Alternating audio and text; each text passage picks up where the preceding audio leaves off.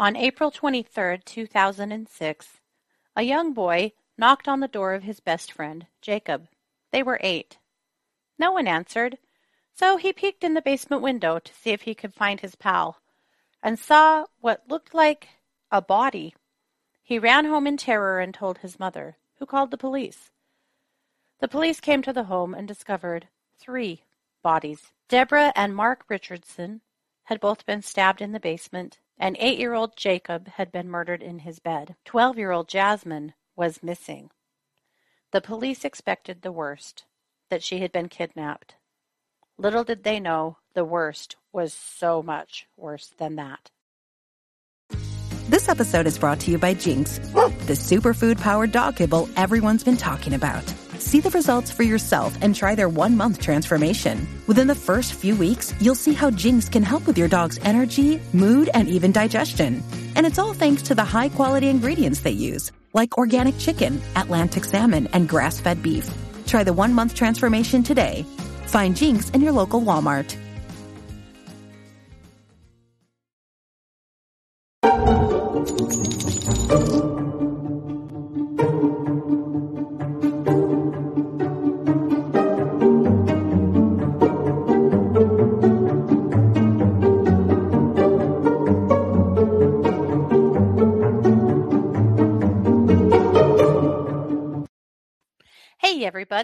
Welcome to True Crime Paranormal with the Psychic Sisters. This is Katie Weaver, and I'm here with my sister, co host, and partner in crime, Christy Brower. Hello. Hello. Hey, everybody. How's it going? It's going great. Except my neighbor's dog barked all night last night. Ooh. So, a little pissed about that and a little tired, Yeah. frankly, because Yeah. it was hard to sleep. What is with people leaving? He's a little terrier. Oh, he's just gosh. barking his guts out all night. Like, were they Mhm. not home? How did they not notice this? Because The Right? entire neighborhood noticed this. He was probably scared. Also, it's almost the 4th of July, bro. You don't leave your dogs outside overnight. right? And there were a bunch of fireworks last night. We I'm were sitting around our, our fireball last night and they were going off, and our little dog Zizi hates them. And she kept running over to us to, Mhm. to make sure she was safe because she does Mhm. not like fireworks. This is the time of year for me as an animal communicator that I just dread because I know I am just due for a bunch of calls from people who can't find their pets Yeah. because they get so freaked out by the fireworks. It's awful. I just Yeah. hate it. And Yes, sometimes they get them back and sometimes they don't. Right. Keep them in. They it's this is not a safe time for animals to be outside unless you're with Mm-mm. them, know what's Yeah. going on, etc. Yeah. Absolutely. Absolutely. Well, I don't know what's going on over there, but it might warrant a knock on the door, which I hate doing, but Well, we can't we can't do another night like that. Okay, but to me, I would much rather a neighbor knock on the door and say, I don't know if you know this, but your dog barked all night long and we couldn't sleep and it was a bit of a nightmare than just calling the police. Right. Because that's what most people will do. yes. And that's such a hard line when you have pets and you're calling the police. on- Like, it's just, it's all very hard. Right. I would much rather a neighbor that just knocks on the door and says, Hey guys, just FYI, this was way bad. Yeah. Because maybe they just don't know. right. I, don't know how they could not know. hmm Sure makes you wonder if they weren't home. But yes, it does make me wonder because I don't know. But I mean, he's still Mhm. out there, just barking his brains out. Oh my lord. So I don't know. But yeah, it's true Hopefully because everybody's we, okay over there. well, hopefully that's that's a that's a thought. That's a true crime thought. I know.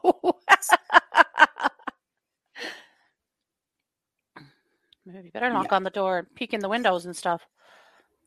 Or maybe not. maybe I just don't do any of those things. well, Yikes. got him freaked you out. Sorry about Put that. Put myself right in the middle of my own case here. That's where my true crimer's brain goes for sure. Right? No kidding. Mm-hmm, yeah. Well, this is Monday. Yes, it is. Full disclosure, we are recording on Thursday uh, Oh. because we're going to go party for the weekend to celebrate my birthday. Yes, we are. You're going to have a whole birthday weekend. I awesome. know. I'm so excited. We are going to have a blast. I can't wait. It's going to be really hot. We're going to Boise. It's going to be super hot. Whew. Mhm. But we'll live. That just means lots of Dutch bros, right? Yes, lots and lots of Dutch Bros. Mhm. yeah. Iced coffee for those of you not in the know. We'll be double fisting iced coffee for the whole weekend. Yes. Mm. well, we are happy to be kicking off Monday with a brand new episode, of course. And so, Christy, I'm going to turn the mic over to you for our first segment, which is racial injustice. All right.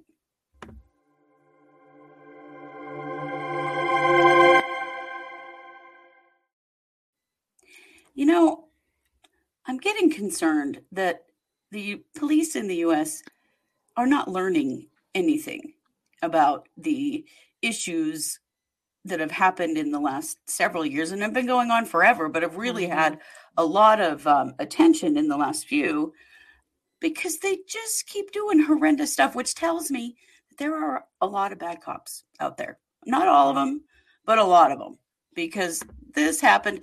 This is sort. This is racial injustice slash Florida man, and and that's a bad combo. Let me just say. Mhm. So this happened in Florida, of course, uh, in North Miami Beach. Um, Gerard Nicholas was on his way to work when he got pulled over, and uh, he uh, filmed the interaction that he had with the police officer Mhm. wisely. Mhm. Um, I mean, gosh, some phones even have a function now, you know, and, and cars that you can yeah, just immediately started start recording. Yeah. which I think is really good. Yeah. So he wasn't wearing his seatbelt. Okay. That's what you, you get pulled over for stuff like that, right? Sure. So the officer, of course, give me a driver's license, registration, and insurance, is what the officer says in the Mhm. video. If not, you will not be going to work today. Simple thing, man. This is how you guys get killed out here. Holy shit. Yeah. So Nicholas said, I was scared. I didn't think my life was going to make it. Mm-hmm. when he asked for my license, opened the door, I started recording. I was looking for my stuff, my license, because I didn't see my wallet. I was Mhm. looking for my wallet, and that wasn't my car. That was my mom's car, and I didn't know where the registration was. I was looking and looking, and he got mad. But he friggin' says, simple thing, this is how you guys get killed out here, man. Holy My crap. God.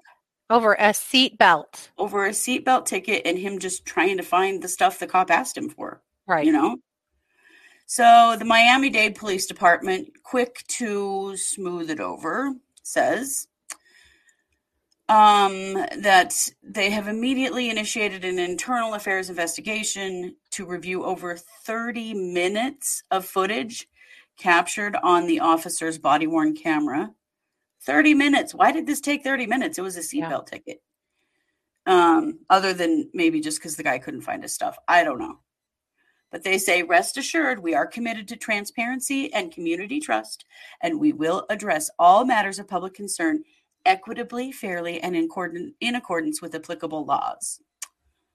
Like, totally, Uh-huh. dude. As Uh, if, why the Because hell? this got recorded and posted on social media? Okay. Right. Why are you employing this guy to begin with? He is Mhm. currently on desk duty, which of course means he's still working and still getting paid Getting during this time. Yeah. Even though there's double video of this incident. It's not Mhm. like a big secret what happened Mhm. because his body cam recorded it and so did uh, the poor guy that got pulled over. Yeah. So bullshit all around. Yeah. What the hell, you know, why why are they still being Yeah. employing people like this? Yeah. This is such a systemic issue and when you see Mhm. stuff like this still happening after George Floyd, you Mhm. know, after all of the shit that's Mhm. happened, you go, yeah, they're not trying to change. They're not. No. So, No, in this instance, it's only because he recorded it and posted it, right. and, and they had pressure because public pressure is the only thing that's causing any change whatsoever, Right, right. or because even just on know, his own body cam, change. no one would have Yeah. said a word about that. No. Uh-uh. It's horrendous. I mean, what a threat to That and so much just worse trying to find every his day. freaking registration. Like, Yeah. I mean, I'm glad at least that no one was hurt. hmm but it certainly shows the attitude that is not getting better. Yeah. That's really frustrating. Yes, it is, and concerning. It is. All right. Well, we'll keep an eye on that and let you know what else comes down on it, if anything. Probably not. Yeah. Uh, and in the meantime, I'm going to kick the mic back to you for our main case. Okay.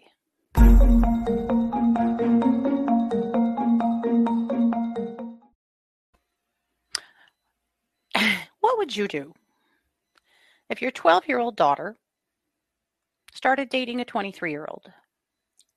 Call the police, That would be one thought. Tell the kid to stay away, and if not, I'm calling the cops and and mean it. Holy cow! Yeah. Well, that is what this family in Canada was faced with in 2005. Their daughter Jasmine went to a concert, a punk rock concert, and met a guy that she started talking to. His name was Jeremy Steinke. And Jeremy and Jasmine, uh, Jasmine was young, you know, and, and really too way too young, obviously, but also really uh, easily influenced. Mm. And she was somehow really starstruck by Jeremy. And Jeremy had her convinced that he was a 300 year old werewolf. what? Oh my god! He had a profile on a vampire's site, Oh well, that legit makes it true. mm, If And on they the vampire started- site. right? And they started IMing each other back and forth a lot. And essentially, it boiled down to them deciding that they were in love. Oh boy. And so they started meeting up at the mall because, you know, Jasmine correctly assumed that her parents would not be having this shit. Uh, yeah. And she started to uh, transition from a sweet 12 year old to a kind of a scary goth kid. Not that goth people are necessarily scary, but she went from this to this Mm. dyeing her hair darker, wearing super heavy makeup, lots of black clothes, black fingernail polish. And again, people that dress like that and stuff, they aren't criminals by nature, you know, but uh, no, unless they're holding a pistol, like in that picture. Yeah, Whoa. yeah. But in this case, the- you know, things were, they got scary kind of fast. Sounds like it. And yes, so they were talking on a goth social network called vampirefreaks.com. Oh, vampirefreaks.com, of Mhm. course. Her handle or username was Runaway Devil. His was Soul Eater. Oh. Yikes. I mean, I think I can I think I can predict this entire story based Mhm, on those two usernames. mhm. Holy cow. Yep. So her parents started monitoring their daughter's web chats because she was just acting weird AF, right? Yeah. And had just changed so much so fast. So they discovered that they were IMing and they were not having it, so they grounded her.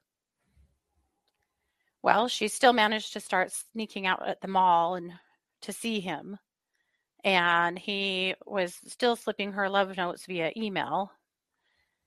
Uh, one of the emails said, You were a sight for sore eyes, and I miss you more than killing people. Can we get together and kill people?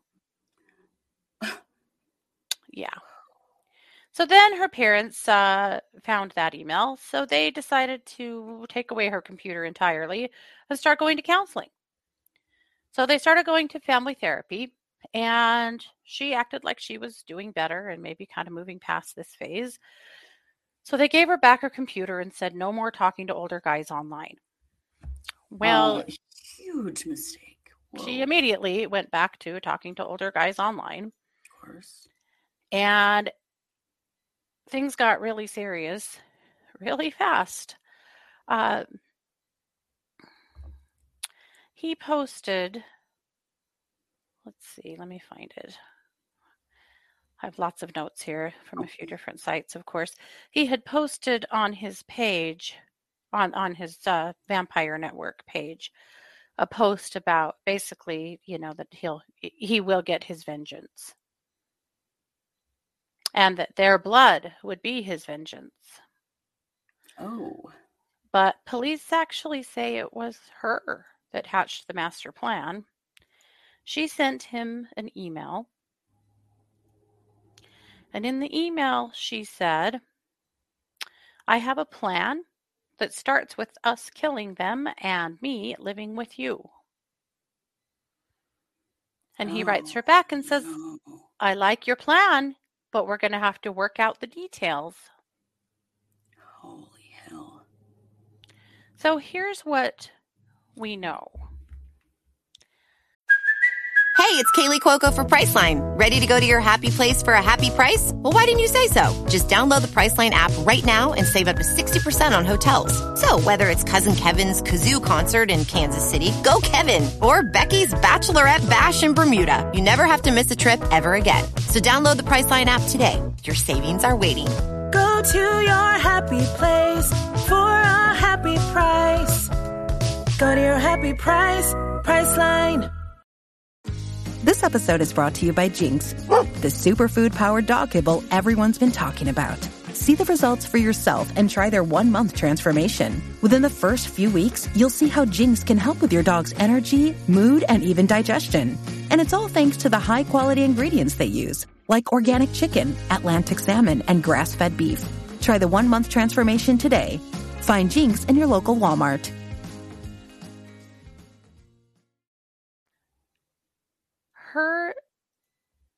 Parents were murdered and her little brother. We know this happened in Medicine Hat, uh, Canada, by the way. So her parents were murdered and her little brother was murdered.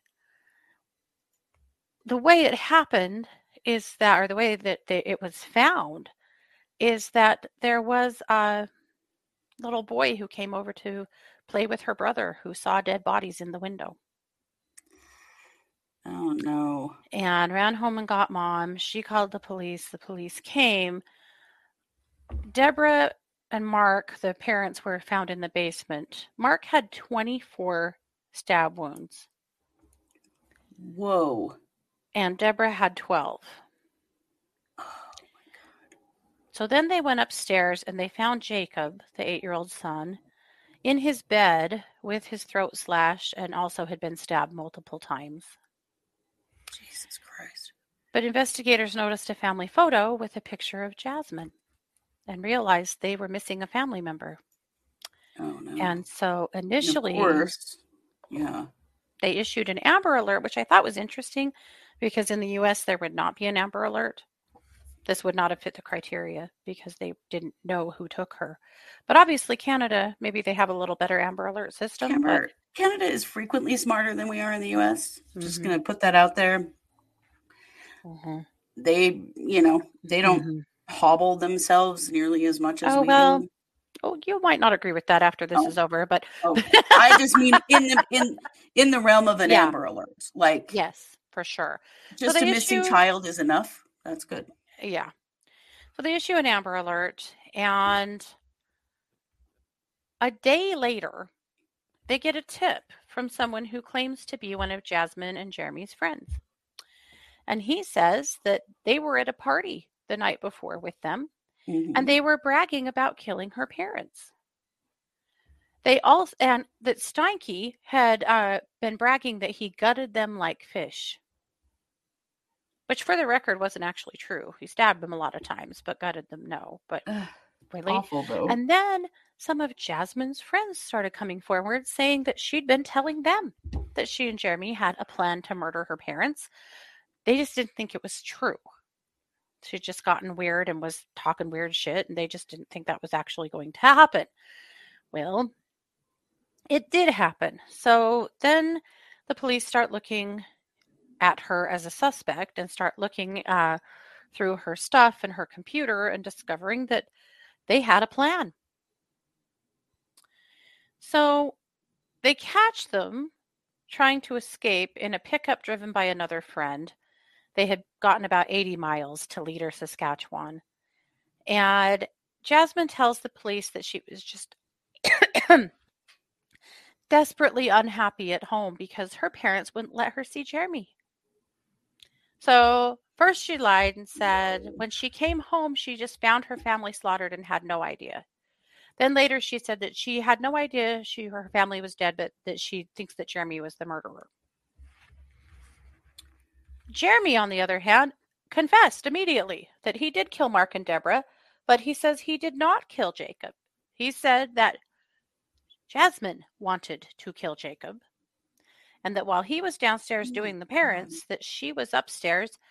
And then later she describes uh, him standing in the doorway watching while she stabbed her little brother to death and slit his throat.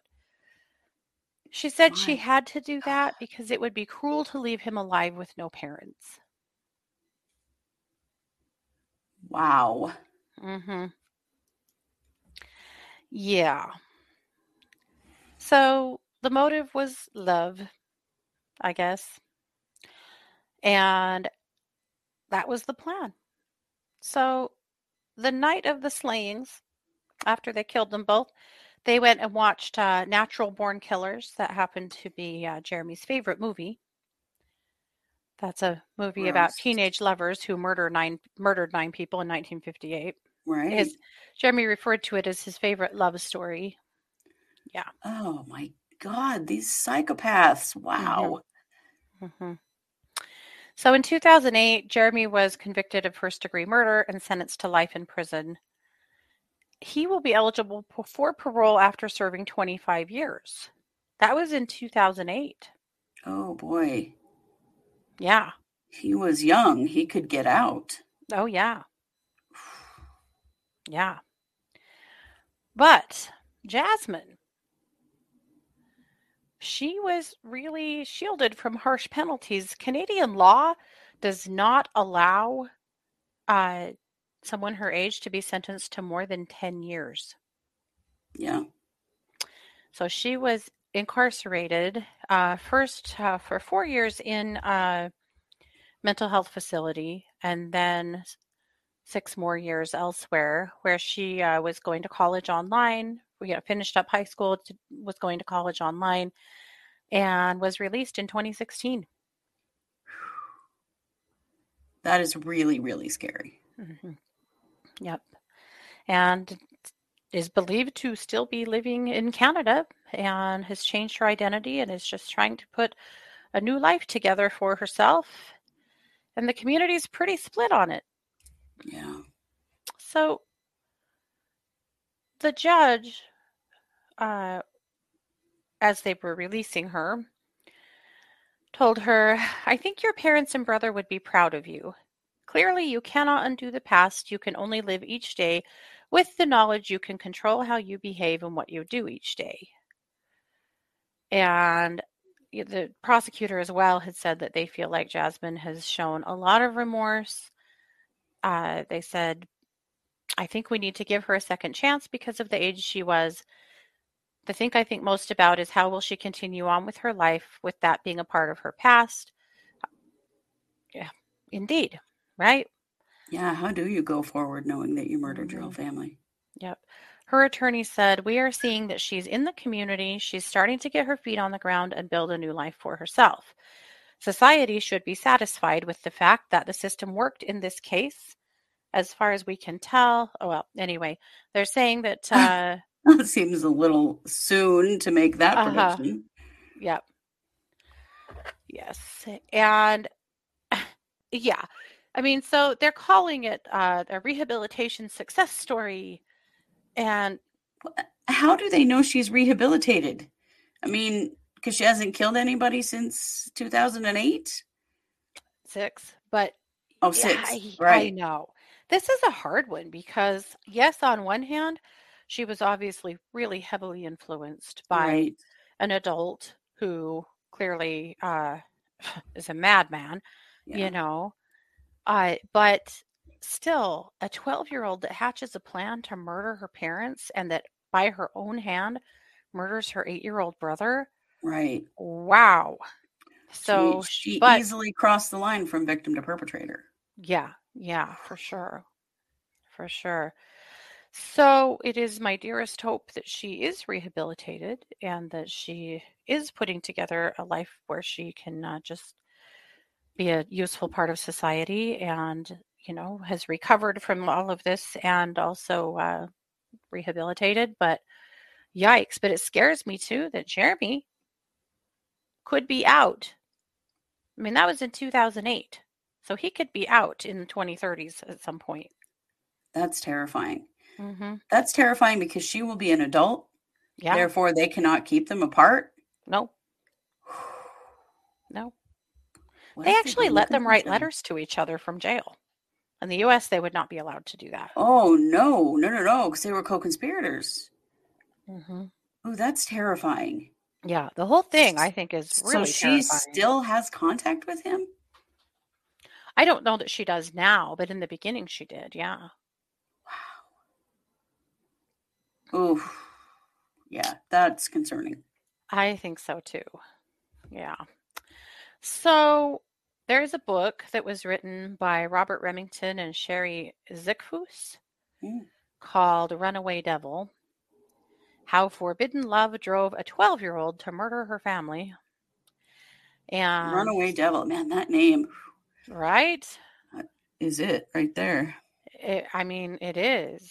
She was very taken with Jeremy. I mean, The Soul Destroyer. hmm Ugh. however, uh, so this is Jeremy in his goth form, right? Mhm. This is this is Jeremy in his mugshot.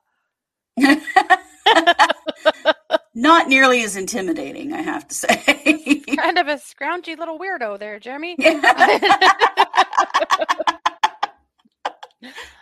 yeah. I, I think that is a great description. A scroungy little weirdo.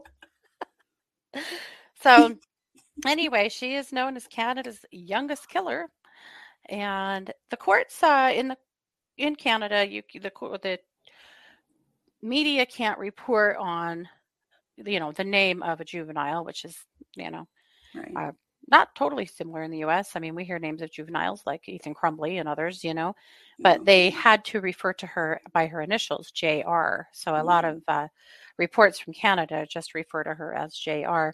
Uh, but our understanding is that she's changed her name entirely now, which I mean, you'd have to, I think. you would would have to. have to. Yeah. So. She did live in a halfway house for several years. I mean,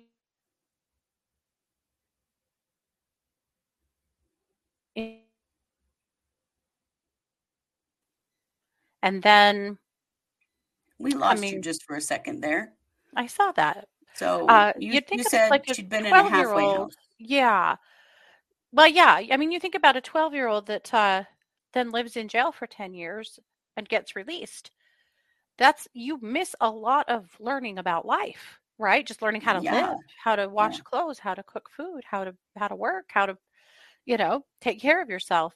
So she did live in a halfway house for, I think, the last five years of her sentence mm. and, you know, preparing her for an adult because not only are you going to be hitting adulthood and getting out well without parents to fall back on thanks Yeah. to you but Yeah. also without any life skills and so that was the the hope was to rehabilitate her in a way that she could step out into society and you know and make it without a life of crime so anyway so there you have it. I was actually down the rabbit hole of looking at some of the world's youngest killers, and I have a segment for our Tuesday episode that is about the mm. youngest serial killer in the world. Oh God. Okay. Interesting stuff. So, Christy, I'm going to kick the mic back over to you for a tr- news update, a true crime news update. Yes.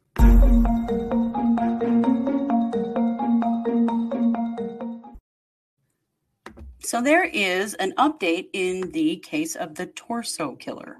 So the torso killer, we've talked about him on here before, Richard Cottingham, Mm-hmm. and he was active from 1967 to 1980, where he drowned, strangled, raped, and dismembered his victims. So he's 75 years old now, and he's in prison in New Jersey for six murders between 1967 and 1980. Well, on Wednesday, he was charged with another murder. That was the 1968 murder of Diane Cusick, who was 23. She was from New Hyde Park, New York. and her body was discovered bound with duct tape, and she was strangled and left inside her own car at the Green Acres Oh. Mall parking lot in Long Island. Oh my gosh. Yeah. So uh, her daughter said, I never thought I'd see this day. Um, I had given up, but all these people got justice for me and my mother. And she, so Mhm. she's pretty pleased, you know, at least finally, Yeah. you know, there's, There's an answer. answer. Yeah. And we, we've been seeing a lot of this lately, and this Mhm. generally is to do with DNA um, because the DNA technology has gotten so much better that we're seeing all these old serial killers get a lot more applied to them. So, Mhm. um, just glad to hear it. Glad for her family that at least Yeah. they have some closure about what happened and who did it. Mhm. I, you know, I, don't- I don't know if closure is really a thing, but at least I think for most people, the not knowing is the worst. And Yeah. so now for her daughter, she at least knows. Well, good. So lots of good Boo updates happening And lately. good. Yeah. Yeah. tons. Just glad to be seeing these unsolved cases getting worked through. And I Yeah. just hope we get to a point where we just don't have unsolved cases anymore, you know, Right? where they get solved at the time. Yeah. Wishful thinking on my part, I'm sure. I mean, it seems like there's always going to be vanished people, but hmm be neat if there wasn't, for sure. Right? Wouldn't it? Yeah. Well, there you have it. That is our Monday case. So we'll be back tomorrow with a Tuesday edition. We'll be back Mhm. on Wednesday for our Wednesday episode, Wednesday night case updates, and then Thursday night, the psychic hour. So just still so much more good to come here Yeah. at True Crime Paranormal. Thanks so much for being here. Go do something good for yourself. You sure do deserve it. We appreciate it, guys. Have a good Mhm. one. Bye.